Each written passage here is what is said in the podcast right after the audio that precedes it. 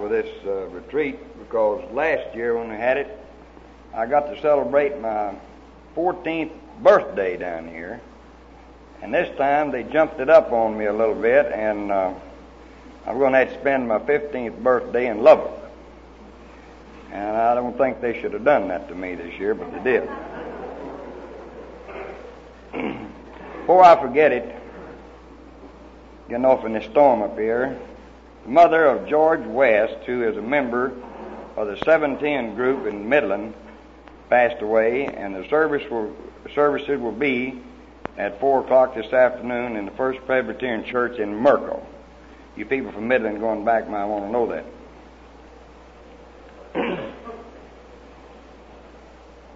You know, we've certainly got our buckets full down here this time. There's been a few complaints. I have one that brought coffee over to me and brought it in those paper cups instead of china cups. And some of the women complaining because their husbands couldn't stay with them and wait on them in the morning, the coffee juice and stuff. Sadler complained about this humidity down here messed up his Marcel he got before he came down here. But outside of that, everything's been lovely. In Austin, at our state convention, we had the people at their first convention to stand, and we saw something like 150 or 200 couples stand up that were very, very young people. Looked like they were in their early 20s.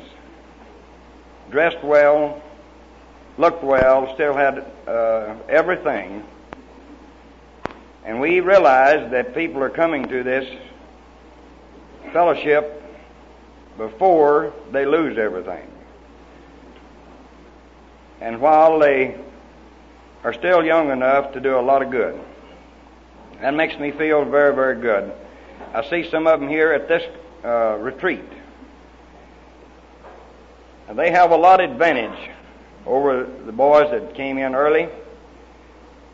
Back when I came in, I think the average age was about 55 to 57. And now it has dropped considerably. And it is retreats like this and speakers like you're going to hear this morning, it's making it possible for these young people to find out about this and to find it early. I'm fortunate in having a speaker to introduce this morning that needs no introduction. In fact, I didn't ask him for any of the vital statistics about himself because I don't think it, as well known as he is, we don't need it. I will say this about him. The first time I heard him speak, it was the first time in my life that anyone ever made me feel the presence of a higher power in a room so much that I could almost reach out and touch him. And as many preachers that I've heard and as many churches I've been to, that's the first time in my life in Amarillo that I ever felt the presence so strongly. I felt it again this morning down at the little service we had. And I remembered him so well when we were in New Orleans last summer, and I visited Jackson Square where he, I think, reached his bottom. We were staying in a Roosevelt Hotel at the same place he got checked out of. And all the time that we were in New Orleans, I thought about Tommy, and it brought back how much that he really meant to me. And it is with great pleasure that I bring to you our Tommy, who is a member of Alcoholics Anonymous and has come from a long ways, way up in Salem, Virginia, to give us our last speech for this retreat. And I think that you'll go away with your buckets full. Like one said the other day, the only measurement that you have, how much you can get, is just what size container you brought. That'll be all. And I'm going to turn it over to Tommy.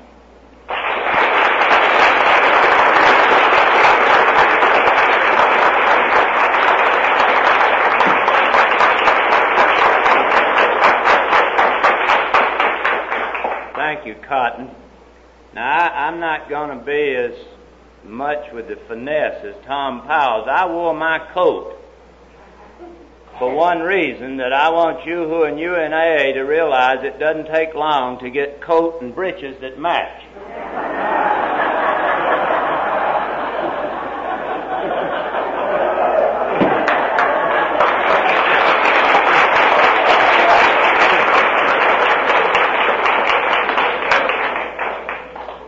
Now I can start where he did. With the rise of humidity, I undo my necktie.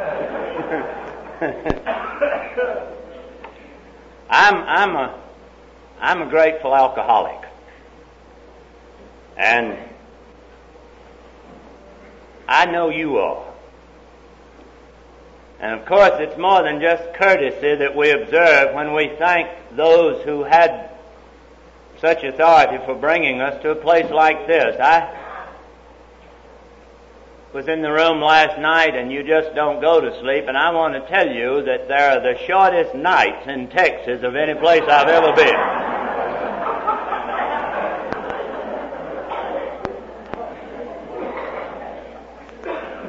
And I was there with Clarence and Bish.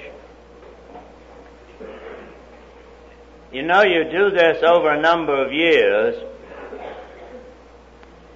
and I think all of us who have this privilege agree that the responsibility grows a little more heavy. And I say time and time again, I'm going to stop this, and somebody else can do it now. And you stop it for a couple of months, and then you begin to walk around and watch for the mailman and wonder if all the retreats and conventions have forgotten you. But I think you'd be interested in this. It was the unanimous opinion of those of us who have the privilege of attending so many of these. Certainly not as professionals, and it bothers me a little bit telling this way, for we are a part of the fellowship, and we may owe more than you do because you allow us this. But we three agreed last night this has been one of the greatest weekends we have ever experienced. And we thank you for it. Now, before saying anything profound, AAs ought to get rid of their resentments, and I've got a few. I warned some of you jokers you'd better have your innings last night. Today was my day.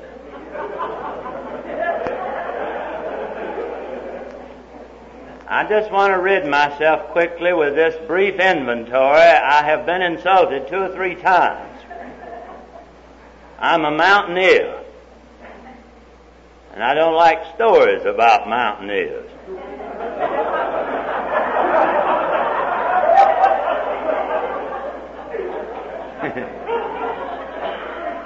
We have ways of handling this at home, but here it's flat land.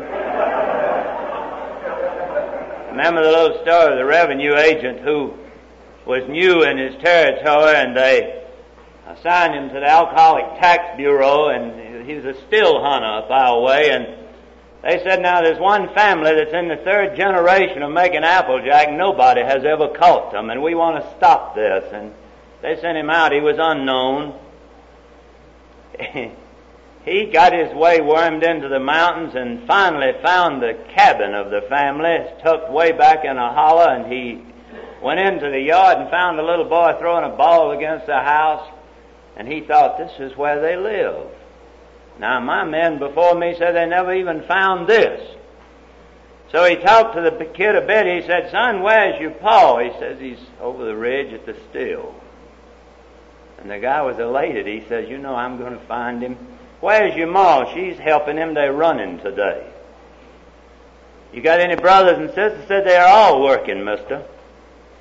He said, would you like this new shiny silver dollar? The kid said, I sure would. He said, show me where the still is and I'll give it to you. The kid said, all right. And this guy could hardly contain himself. He said, come on, let's go. The kid said, give me the dollar. No, he said, I'll give it to you when you come back. He said, no, sir, now you ain't coming back.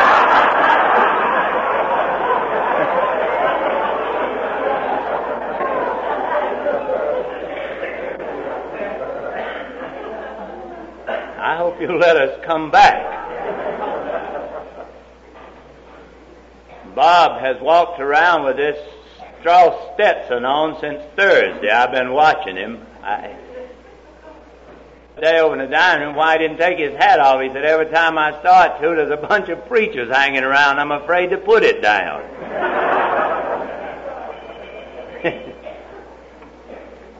I'm just a little bit resentful at the other preachers, too. I want you all to notice that they've all chickened out and gone.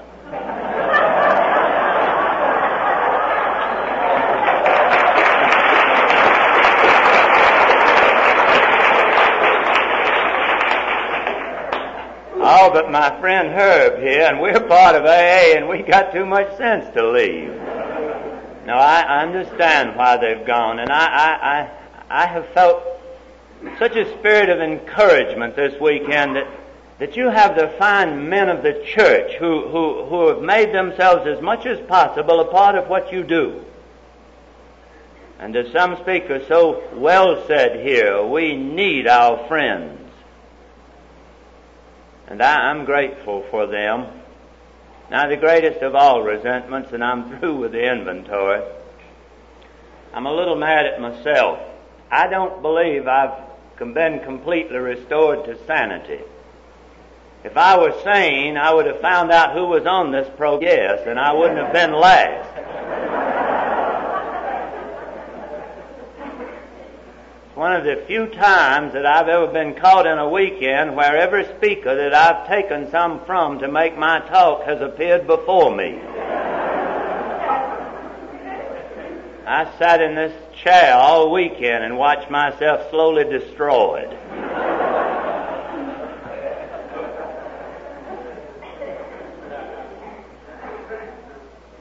What is there to do now? I told some of them last night, I thought and thought what was left, and about the only thing I could think of was to dive off this pulpit. Maybe that was... And Harold insulted me. He said, set yourself on fire. It'll look better.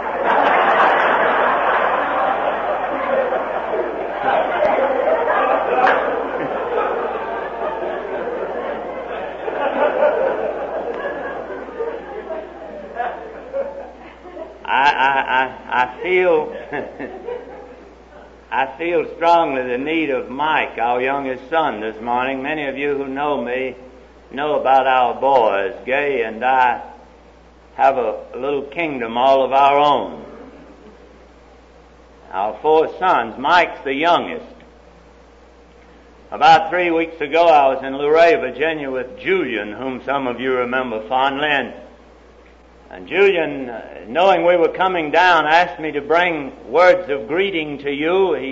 He said the folks in Texas were his friends as they were everywhere, and he wanted to be remembered. And Dutch Whitley and I spent the day Monday together over in Lynchburg, and he asked that his love be brought to you.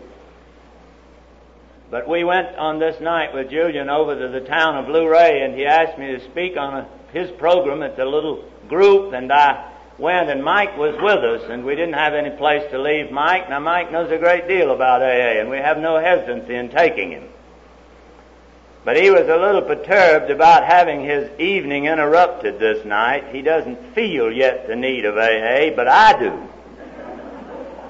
I said, well, now look, Mike, if I talk too long, just shake your head. So I was introduced, and I got up, and I said, my name is Tom Lovern, and I looked back, and Mike was going this way.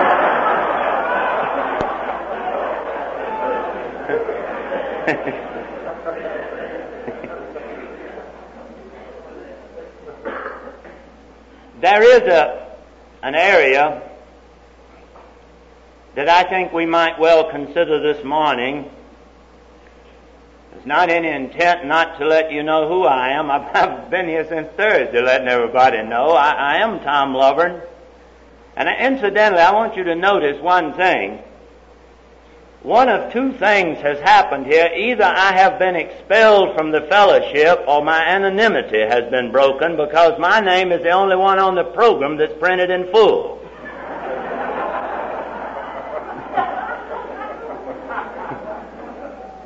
I'm just teasing Louise. She's already accepted the response. I don't mind at all.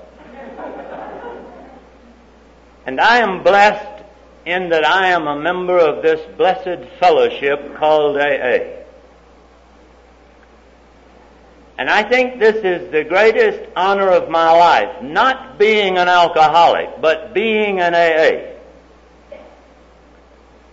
I also have the privilege of being a minister of the Methodist Church, and I am there because AA made it possible.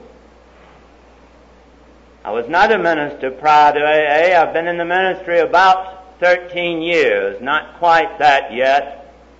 I've been around AA almost 16 years and between 13 and 14 years as an AA. And the area that I think maybe we ought to explore a little bit this morning is to put into focus what we've been about.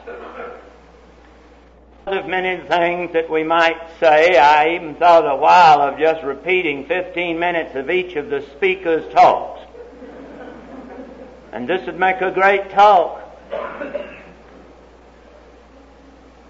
I will never forget the sight of Tom Shipp standing here, and I've seen him in other places. I saw him once standing before several thousand people addressing a church conference, and I thought the man was magnificent. Something very kingly about him there. But here the other night I saw something else. I knew him now. And I saw a man whom I loved very much because he loved me and you. And then to our programs yesterday. What a thrill it is. And it's been going on for years now. But again and again I feel the same goose pimples coming up when I have the privilege of sitting and watching and listening to Clarence Snyder. You know, my wife and I were blessed with a year in Florida some 3 or 4 years ago, and we spent many nights together picking from the great lore of knowledge of this man. Spent so well and so beautifully and with such grace and dignity, the early day AA. And I owe them so much. And I'm always emotionally filled when I watch Bish Mathis. Sincerity here. I said to him last night as we walked across in the beauty of the moonlight, I said, Bish, you know, you could stand up and never say a word and I'd get a message. Because it shines out. And you know, last night, I know you felt like I did. I thought Gertrude was beautiful. What a wonderful thing. And I remember the days when women AAs were not thought of so highly. I remember the days when it was a terrible thing for the community to know that one of you gals was a member of AA. And I thought about the courage you have displayed. And Tom Powers, the great mind of AA. This guy just picked me out like a rag. I watched all of you when you went out of here last night. I don't know whether you noticed it, but people left this building solemn and in thought. It was a quiet trek all the way down the hill. Because we had listened to some great truths expounded again. And I guess these are the things we ought to be thinking about as we leave this retreat. It's been a real sanctuary for all of us. But you think about what you ought to say, and it comes back always to the one thing. Well, how did it affect you? And it affected me like it has for almost 14 years. And I thank God for this. Somehow you can't bring any sort of message in AA without telling something of yourself.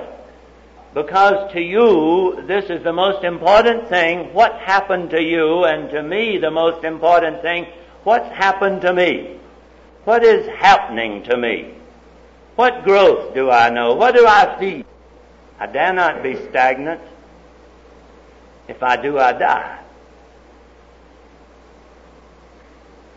I didn't come to Alcoholics Anonymous because I wanted to be a part of this. It was a means to an end. I came in simply because in one of my periodic blackouts and being a week late coming home from a road trip, in those days I traveled as an engineer. My wife and my employer had spent hours on the phone together, she in Chattanooga and he in New York, discussing my future. While she was hunting me desperately because of concern and he because I was supposed to be working for him, they got together. And I came home this day, I've told it many times, but it's auction to AA, it has to be retold. And it's so different from coming here.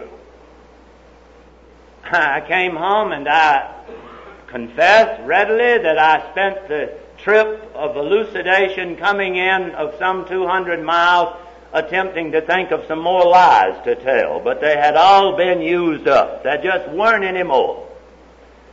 And even a drunk gets to this place. You've told them until they don't even ring true to you. You know, you go through this period, you know it's a lie, then it becomes truth, and then you come through some point of clarity when your own lie has failed you.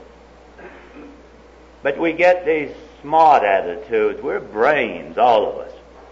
We just don't realize when we're being real smart. And on this day, I finally came to this conclusion as I drove along, miserable, of course. Well, why lie? I'm my own master. I'll go in and just tell them the truth. If they give me a hard time, I'll get another suitcase of clothes and leave. This is arrogance. And I got to the house and I was ready for her. But it wasn't the same.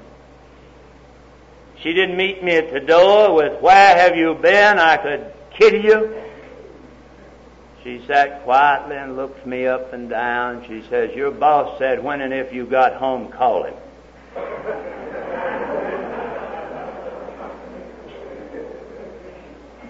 Well, I thought, that's strange. They've been together. I bet she's fixed it good for me. She's probably gotten me fired.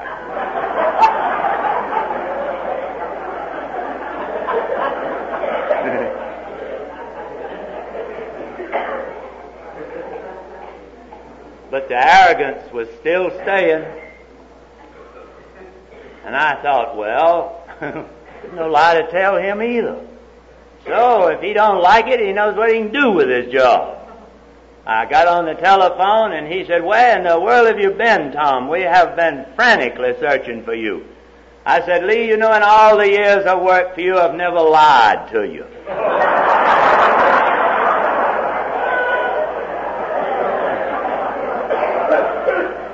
I've been off drunk for a week, and I left him speechless.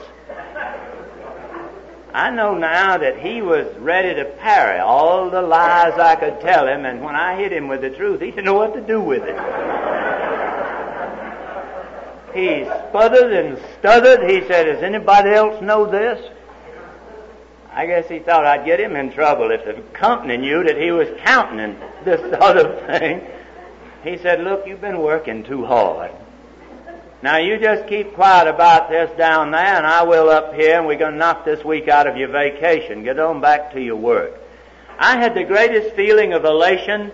There's been only one other time in my life that I was so elated, and that's when I found the realism of AA. I was so elated because the thought came to me, wonder why men lie. If you just keep the country bowled over with the truth, they'll never know what to do with it.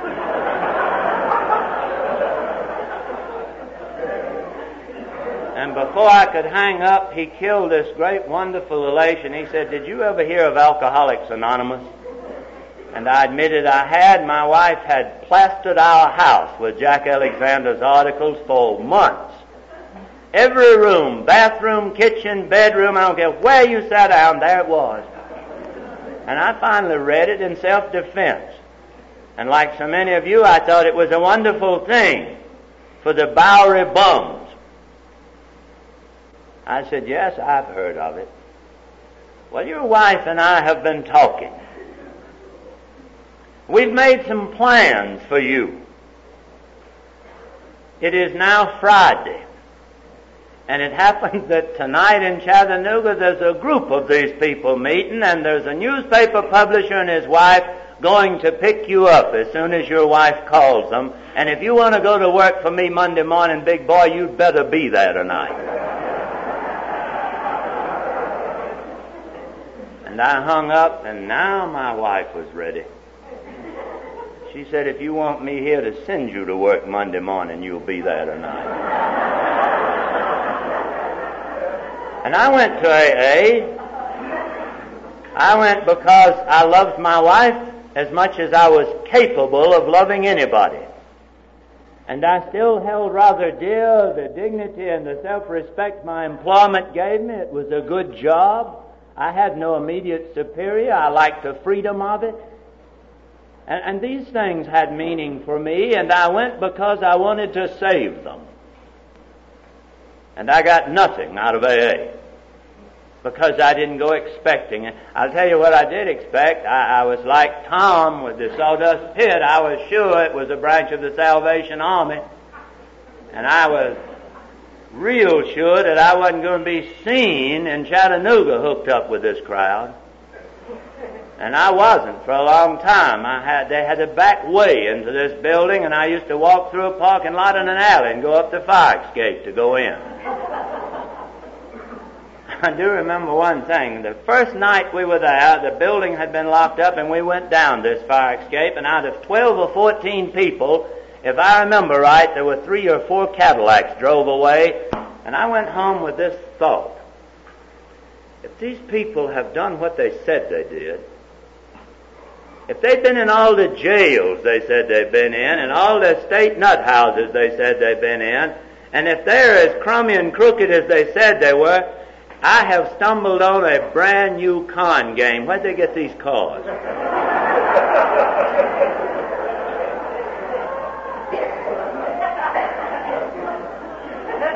I went on to AA when I had to. Now, I fooled my employer, because every time I talked with him or saw any of them, which was not often, I told him what a wonderful thing this was and what it was doing for my house. My wife was real happy with it.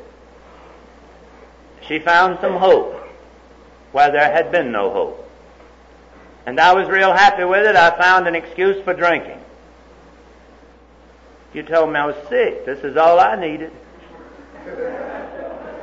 I could come home and I could stop my wife right in the tracks. If she were ready to jump because I was a little drunk and a couple of days late, I could say, look, won't you ever learn anything that they're trying to teach you down there? I can't help this. I'm sick.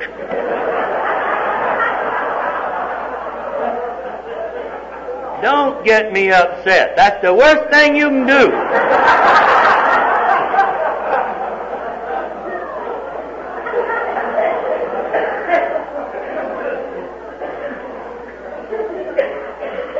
I have wondered since whether my employer decided to find out once and for all whether I was conning him or whether I had him convinced. But we got a promotion within a very few months. We moved to New Orleans, and I went in as the youngest supervising engineer in the National Bureau of Insurance Underwriters, and this was what every man dreamed of in my business. We had everything in the future that man could want. No, we didn't start out with money and prestige, but things were building. We had a home out at Lake Pontchartrain bought. We never moved in it.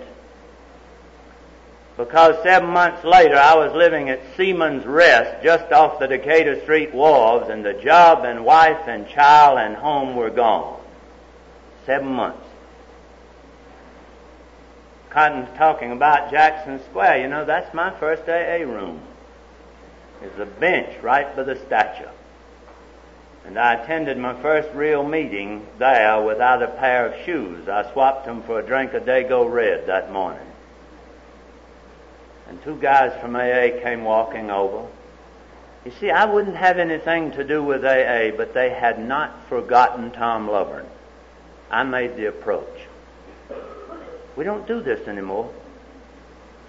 But I will be eternally grateful to God and to those men of AA for the fact that once you came, they thought you meant it. And they waited patiently and quietly and watched for the moment, and when they thought you were set up like a sitting duck, boy, they hit you. And this was the 4th of July, and these men didn't have to spend their holiday looking for me. But they walked over and sat down one on either side and asked old Tom if he'd had enough. And as God is my judge, I'd had enough. I wanted sobriety as much as any man who's ever lived. I was sick of me, but not quite sick enough. I got straightened out. I went back to Virginia and through AA's got a better job than I had lost. Everywhere my life has turned, there's been some AA's to sort of pave the cobbles and push them down for me. I have been one of the most blessed AA's in all of its history. I went into AA in Richmond immediately, and I sat down with newfound friends, and I said to these who would be the sponsors now, and I picked a whole line of sponsors over the next 3 years. If they didn't think like I did, I fired them as sponsor and got another one. I wanted sobriety, but I wanted it on my terms, and here was the reservation. And there's been a lot said about this. If I'm listening to somebody talk to a new man or woman and I hear them say what was said to me, I just go in orbit. I said, look, I want to be a part of this. I want sobriety, but there's some stuff in these steps I can't handle. And they said this insipid, stupid thing. They said, well, Tom, if there's steps you can't handle, throw them out the window. Just take what you want. I've been throwing stuff out the window a long time, and for about 13 years I've been crawling around in the dark looking for it.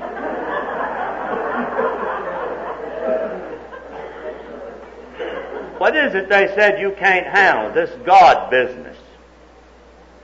Now, I never reached the point that I didn't believe in God with all my heart, but I believed wrongly that I had forfeited my right to God. I didn't like the situation. It was one of those sick, tragic things that you're never rid of. You sweat about it at night. You wish you could be inside and feel like you belong. But I knew that I'd lost this through my own stupidity and my activities in life, and I didn't want to be reminded of it. Well, they said, if this is all that's bugging you, forget the God business. Just start with the steps, and when you get to God, just forget it. You start, and step one, I was admitting to anybody that would listen that I couldn't drink liquor. Step two, I ran into God. Get rid of this. 3, 4, you never get away from Him, and I had a one-step program. And I got drunk. Very normal. I came back to AA after a period of time. Let me make one thing clear. I never had a slip in AA, but I was intentionally drunk 5 times. 5 real drunks. No slips. I knew I was going to get drunk when I took to drink. I took to drink, like Tom, to anesthetize myself. I came back to AA and I said, this is not working out so well. I get me a couple of new sponsors. So I got 2 more. And we got together in the corner and I said, this is not working. I can't work on a one-step program. I admit I can't drink, but I'm drunk. Well, they said, you're not taking enough part in the activity. Now, you just start going around with us. Well, I made a mistake. I picked out the crowd that had taken over the missionary enterprises of AA. They quit work. They were just going from town to town, starting new groups. And I went to every night. Well, you know what happened. I got drunk. I wasn't carrying a message. This was Tom Lovern on display. You know, they take you in, and here's an old codger in AA, and here's another one, and they get up and they say, he's a college professor, I'm a bum. You talk, boy. And I'd talk. I don't know about what. But it didn't work.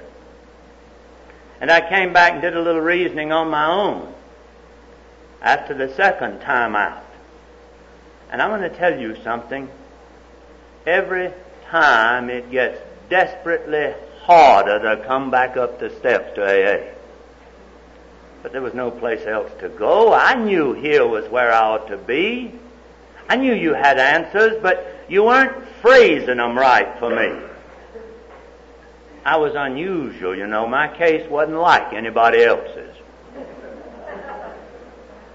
I came back and the bit of reasoning said, well, there've got to be some goals.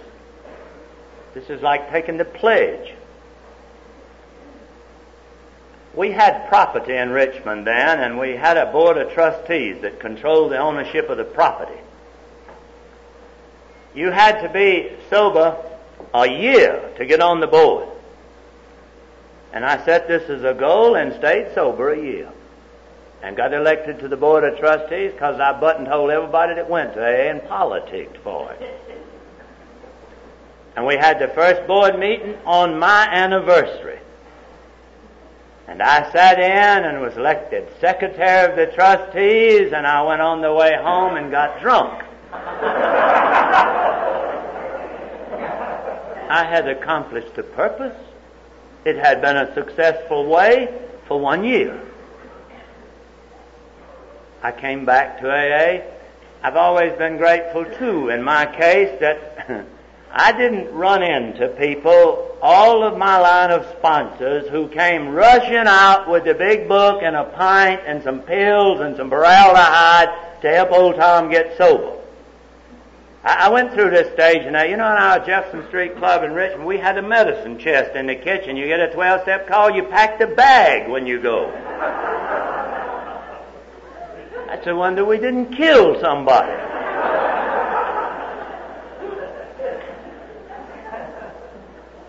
I see this going on now. I can hear him. My doctor gave me these little pills. Now, they're harmless. They'll make you sleep and relax till you're ready to get back on the program. You just pushed them out the back door. Dr. Will Miller says you turn liquor loose and grab pills, and you've turned a pussycat loose and got a tiger by the tail. My sponsors never came around with the compassion bit. I remember calling the man who literally became my sponsor in AA about 14 years ago. Jack White, God bless him, I don't break any anonymity. He's now passed on, and so are Steve Griswold and George Collimore, the two men in New Orleans. But I know they're here this morning. I called Jack once from our 3-acre sanatorium over in Virginia, and I was about 4 sheets in the wind with a crying jag on, and I was hurting, and I said, Jack, this is Tom, and I'm out at 3 acres drunk. I thought the least he'd do is rush out and see me. He said, have fun, and hung up.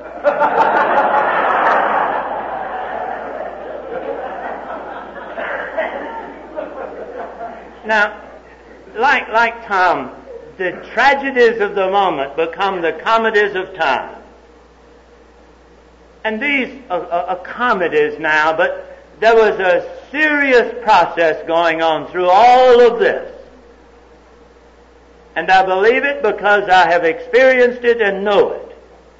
The most important thing in the world for the boy or girl who we say is not getting the program is keep them there. Because something works. It happens and it works on you. And after 5 of these episodes, I finally stopped and took a look at Tom Lovern. Like Tom Powers said last night and the other speakers, there comes the morning of awakening. And I had reached the place that I wish Clarence had told you about yesterday. You know, I sit over here with these jokers and I'm making their speech. I want them to say something so bad, and they don't say it always. But when you get sick enough and frightened enough and filled with enough self-disgust, you're ready. And I awakened one morning sick of myself. There wasn't another lie to tell. There wasn't another way to dodge the issue, and there had to be a way out. I went over to Jack White's office, and I sat down, I think, for the first time honestly in my life. I didn't know much about honesty. I didn't know how to think. I didn't know how to pray. But yearningly. And I said, Jack, what's wrong with me? He said, right now I don't think anything. And he began to teach and to guide and to bring me to the place where an acceptance could be real. He told me, first of all, this day, he said, tell me, what do you know about God? Oh, I know all about God. No, he said, I don't think you know that much about Him. If you do, it hasn't been very apparent. What do you know about God? I know He's there. He said, yes. And He wants to do something about you. Me? But I gave up all of this. I forfeited this right. He said, you can't forfeit your right to God. And as the days passed now, this beautiful God-given man just guided my thinking, as muddled and as slow as it was, into some sort of an awareness that I was just looking for God in the wrong places. I asked the questions you asked. Well, God, yes, but where and how and what is He? Oh, I'd listened. The pulpits had been painting pictures of God for me all of my life. He was some ethereal thing that just defied description, that was way out here in a heavenly body and unattainable by man. My sponsor taught me the first glimmers that God was everywhere and in the simple places of life. Do you know something? He only began. God teaches me this every day. I stood down here this morning and looked over the water for a moment. I stood in the midst of you and I felt God's presence. Just before we started the service, I felt something just pour over me, like somebody had just wrapped me up in something real soft and good. I knew immediately what it was. You see, because I have learned to find God in other people. Jack Bolan is here from my home. Jack and I have a way of communicating. We're just finding this. And when I felt this, I just had to find where he was sitting. I knew he was praying for me, and his head was bowed and his eyes were closed. I've told so many times, it was later that I found an experience comparable to this sudden awareness that God is all around you and that God's for me. And I just didn't come in the twinkling of an eye. I was guided long and patiently to this, and I'm still being guided, but I love to duck hunt. I lived at one time in an area over in Tidewater, Virginia, bordering the great Chickahominy swamps. And I had in my church a member who was a state forester, and I hunted with him while I was there. And my first experience in an early morning duck hunt in those swamps was quite an experience. I learned about how God lights the world for men. I was already a minister. But I had yet this to learn. We went before daylight, of course, and we rode in his truck as far as we could. Then we seemed to have walked miles back into the swamps, over footpaths and logs. Finally, we came to an open body of water and got in the boat. We took off there and rode perhaps 30 or 40 minutes, winding our way back and forth through the swamp. It was a fearsome place. It was pitch black. There were shadows darker than others around you. I thought I heard snakes, alligators, everything in the world. But you know, this fellow I was with grew up in these swamps, and he knew them like the palm of his hand. He went surely winding through the swamp. We came to a beautiful open lake. The beauty now was not apparent. It was too dark. Finally got the boat in the duck blind, and we got in and we stood and whispered a little bit to one another for a while, but it was one of those mornings where there's just absolute silence. And the surroundings stills your voice, and we just became silent and stood there. And then a little while way over here, I heard a bird chirp. It seemed so loud. This is the first sound I heard. It was a timid chirp, but then I heard another timid chirp, and then they found each other. And I began to hear these sounds of awakening all around me. And this little lake was surrounded by great tall gnarled cypress trees, and suddenly the sun came through the clouds and over those trees, and I never saw such a place of beauty in my life. There was nothing fearful about it now. The things that were awesome as shadows had now become things of beauty. And I thought as I stood there, why, this is the way God alights men's lives. I don't care what your fears are. If you just give him a half chance, he can so light inside that he can chase every shadow out. You know, we never fired a gun. We saw ducks. I thought how God blesses when the need is there. This man must have realized what an experience we were having. He just left me alone. This is the way God came finally into my life. There are shadows even today, but I forget the light.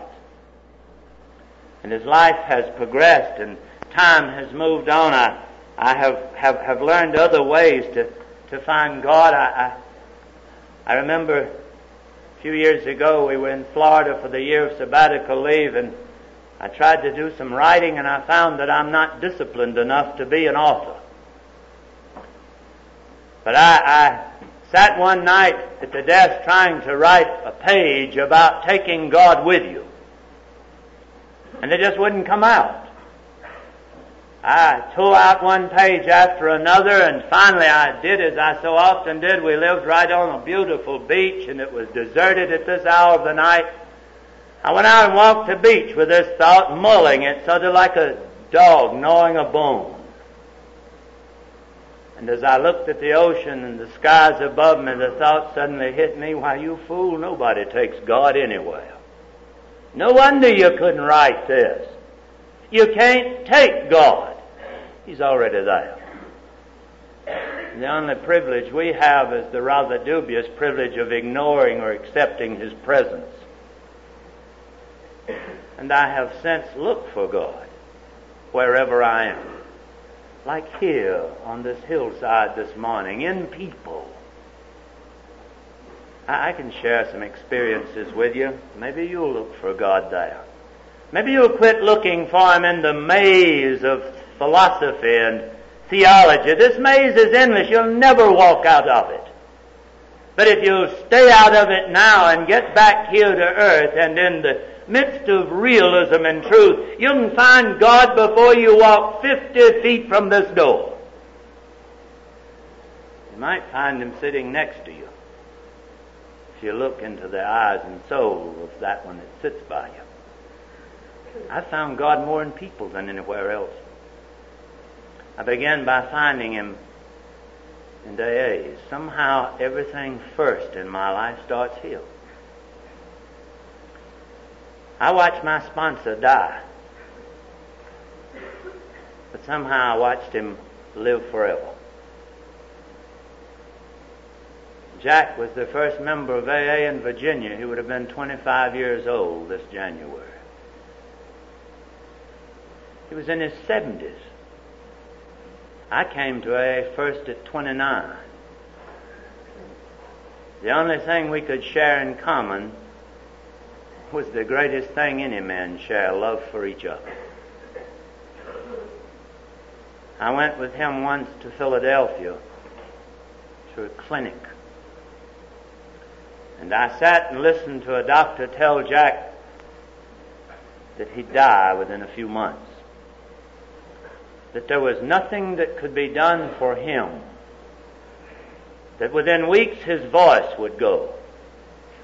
Do you know something? This worried old Jack more than died, because he had been talking AA then for 20 years.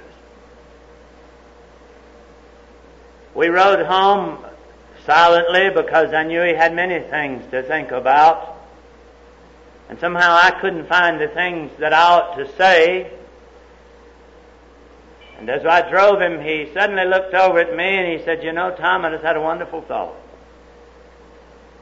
In a little while, I'm not going to be able to talk. But I suddenly realized this doesn't matter. I got you to talk for me."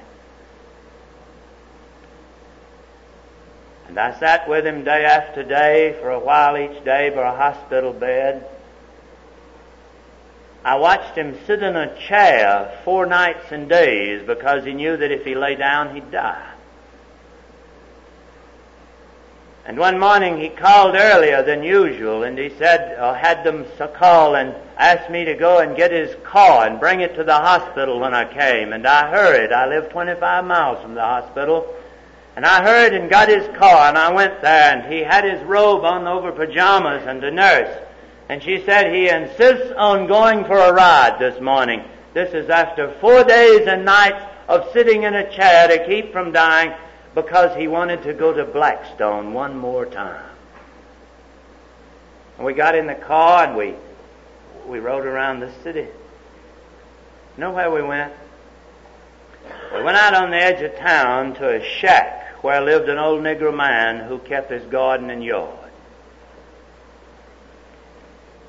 And he sat in the car and he shook hands with the old man and thanked him for being his friend and told him goodbye.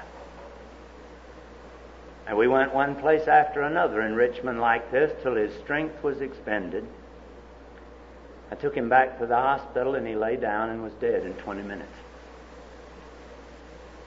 And I know I walked in the presence of God this day.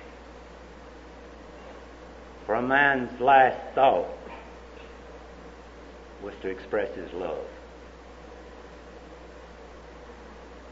I see God in people everywhere I go. My sons make me aware of God. They make me proud by the things children do.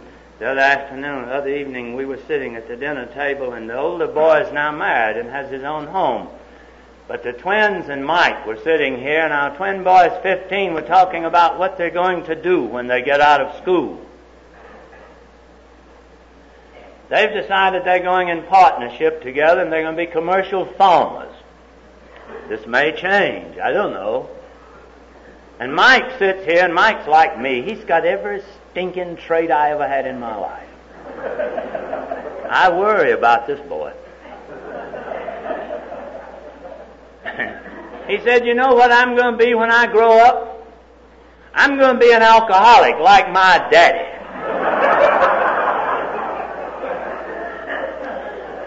This is a great compliment. What Mike meant was he's going to be an AA like his daddy. He doesn't know anything about my alcoholism, just my AA life.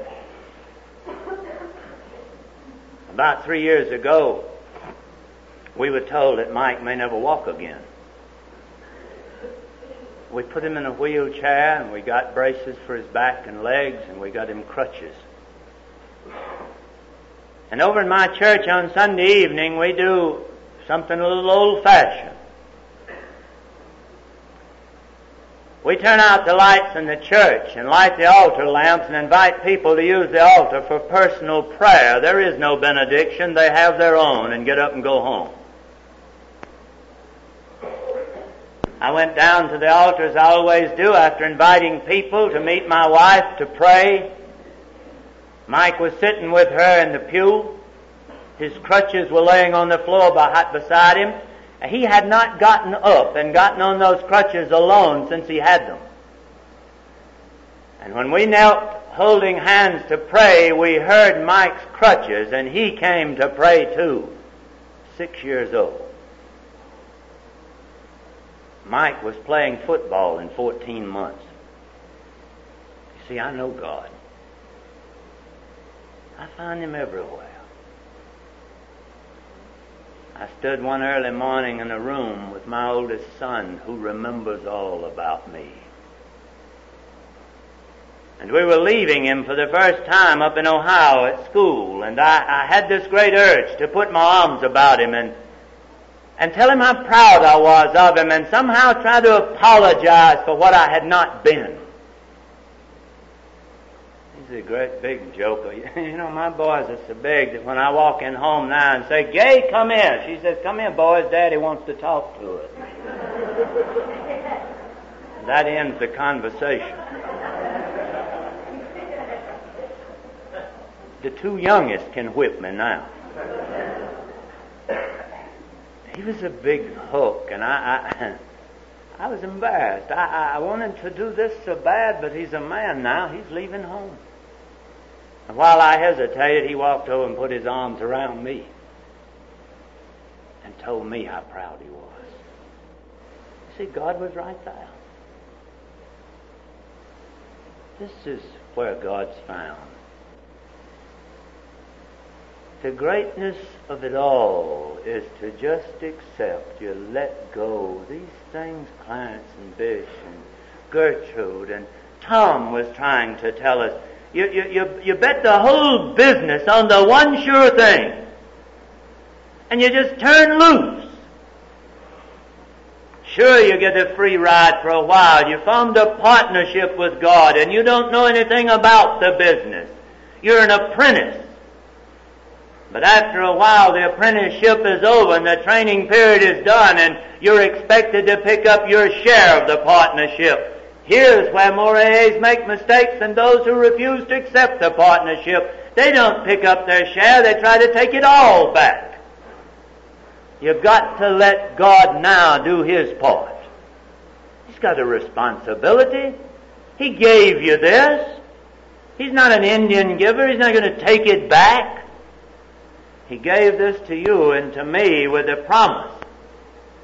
You'll have a spiritual awakening if you'll just do what I tell you. No, you're not going to have it if you do, what you think is right.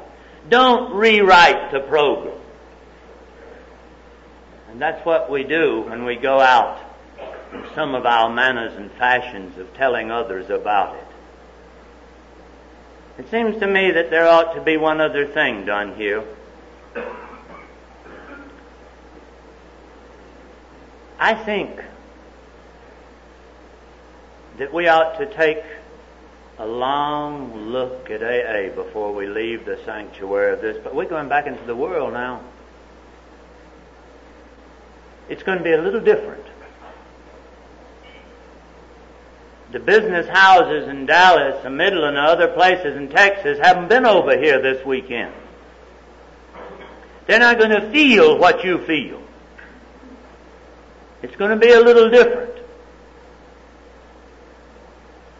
And I think maybe we ought to think for a minute or two, what are we going to do with AA? Now, we've been here in this great weekend, we've been just wrapped up and lifted up and fluttered about, and we all feel full and good. Well, what are you going to do about it when you leave here? You're going to leave it here? It won't do you any good. You'll be miserable if you do. You're going to take it with you. You're going to hide away at home with it. It won't work. What will you do with AA? Now, when we talk about AA, we're talking about a lot of things. We're not just talking about clubs and fellowships and the hoods of laughter that have rocked us here this weekend, the fun we've had. We're talking about far more serious things than this. When we say, what will you do with AA, for you and me, it means, what will you do with God? So you don't think God's the whole of the program? You haven't somehow found what's here? Are you maybe like I have been so many times and was for too long? Men used to get up in AA meetings and they say, "My name's Joe Doe and I've been sober 2 years, 3 months and 4 days and I hated his guts because I hadn't been sober at all." I understand this now. He's talking about living. God's here. What are you going to do with God?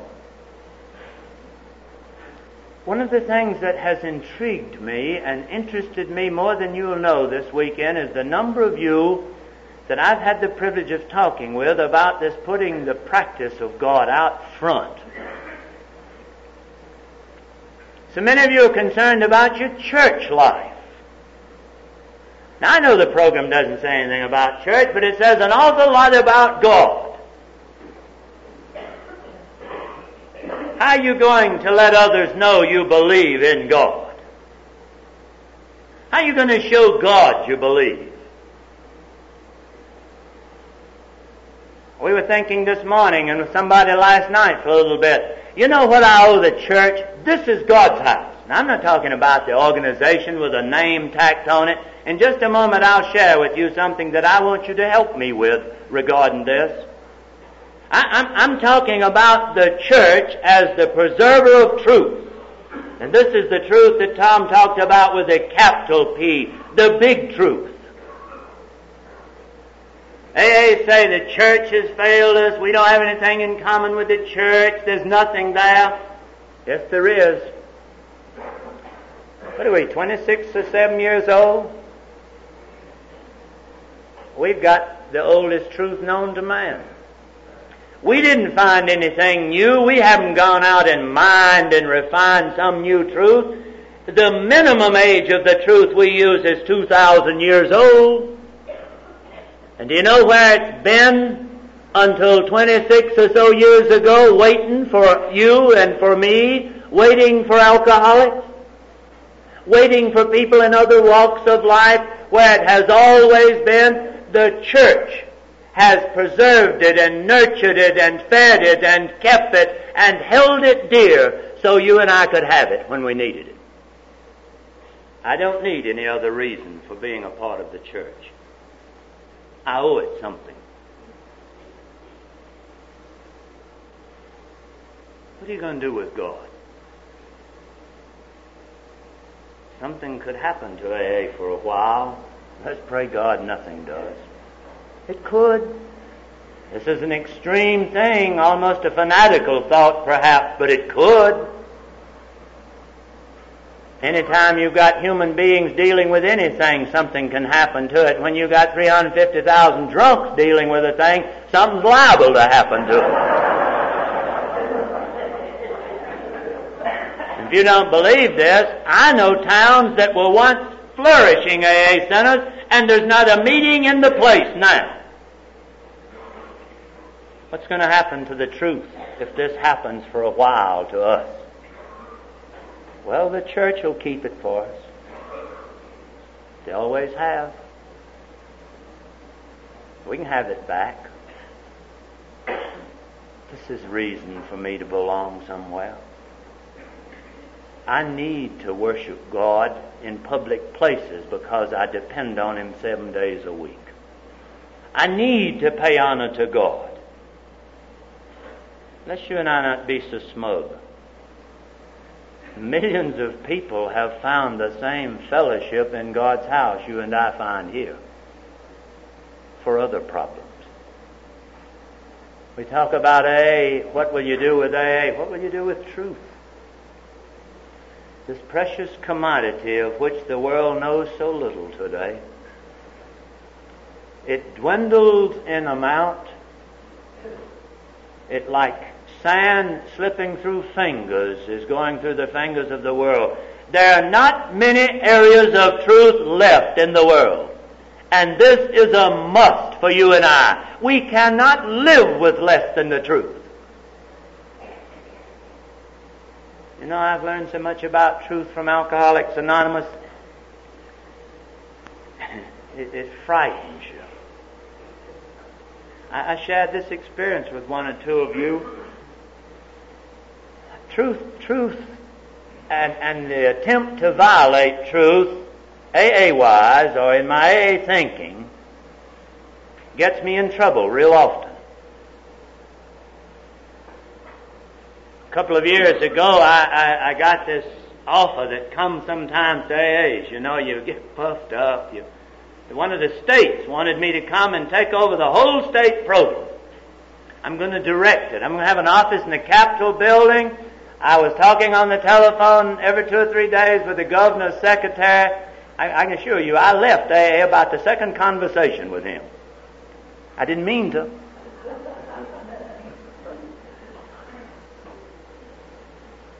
I got a tape in the mail.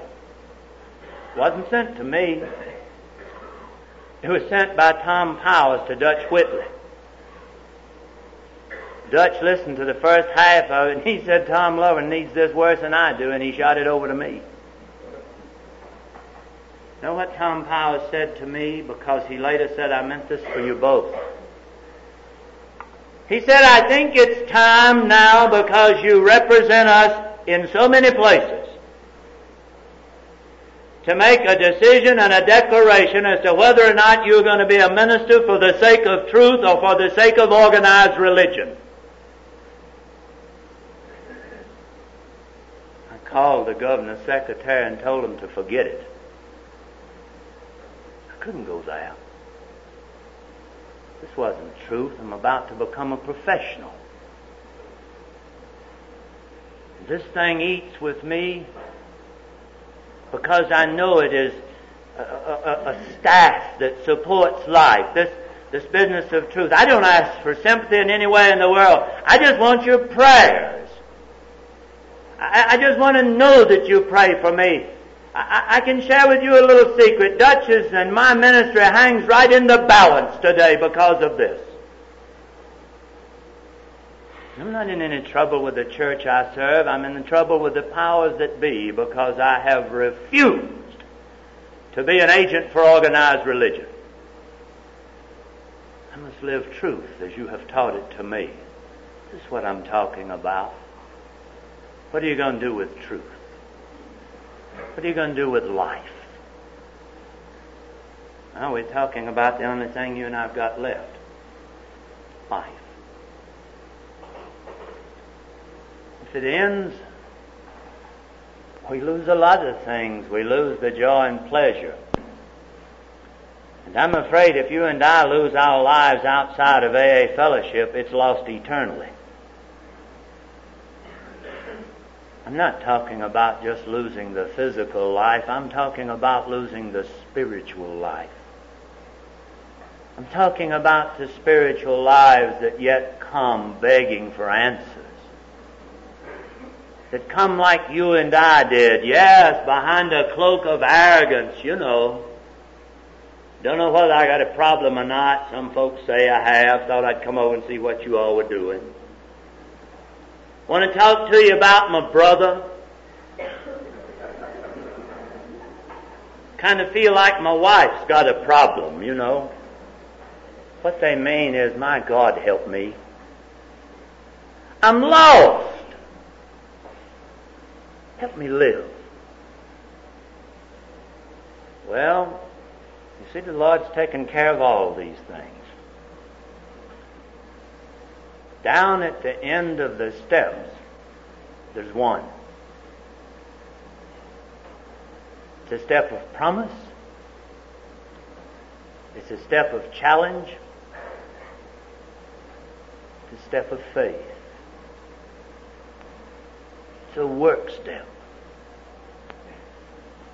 It promises above all else that life shall be ours if we'll just do these things. Just do these things. It doesn't say maybe you'll have a spiritual experience. Now, you probably read this Spiritual Awakening, but I'm like Clarence. It used to say experience. It doesn't say some of us will have a spiritual experience. It doesn't say part of us will have it. It doesn't say the Texas AA will have it. It says you will have it if you do these others. There's no doubt. It happens. It says you'll find the message you carry, and this is the message of life, of truth. It's the message of God. This is what I'm talking about. What will you do with AA? It says you practice these principles in all of your affairs. In our relationship one with another, and our relationship with ourselves.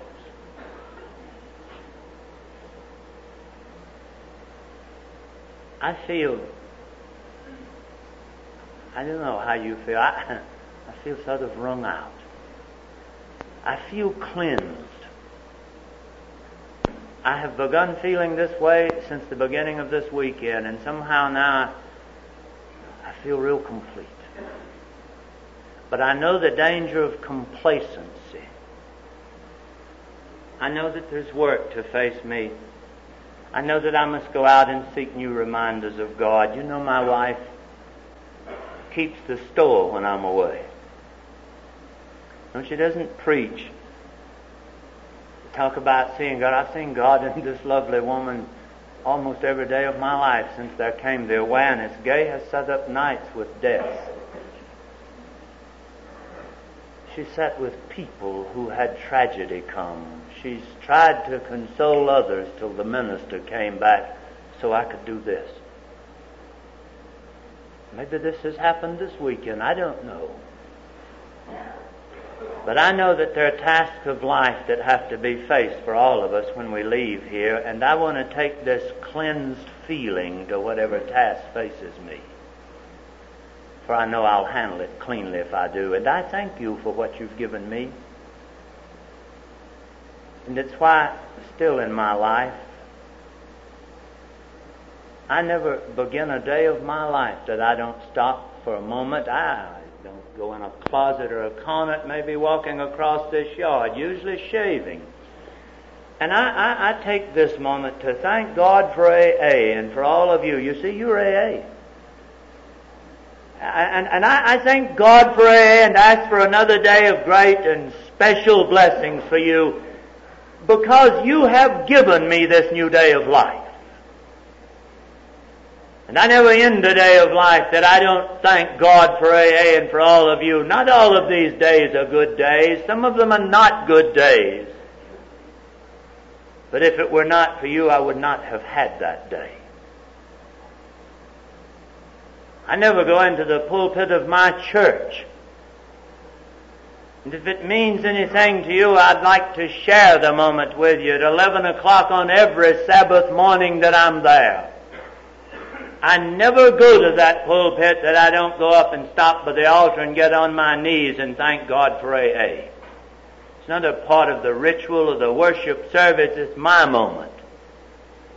For I know if it had not been for you, I wouldn't have this privilege.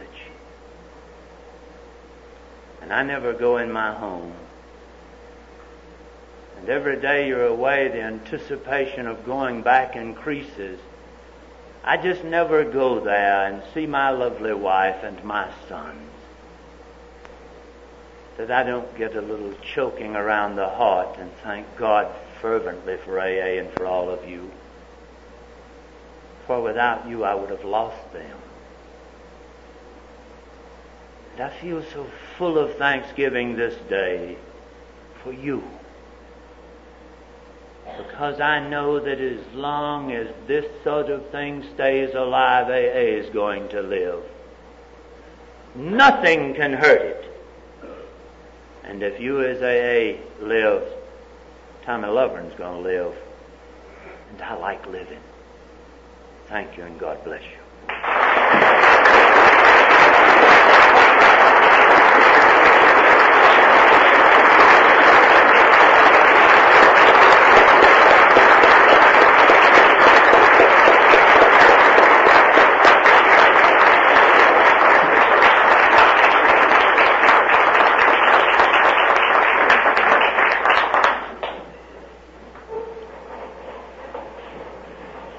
Again, we say thank you, Tom, for being with us.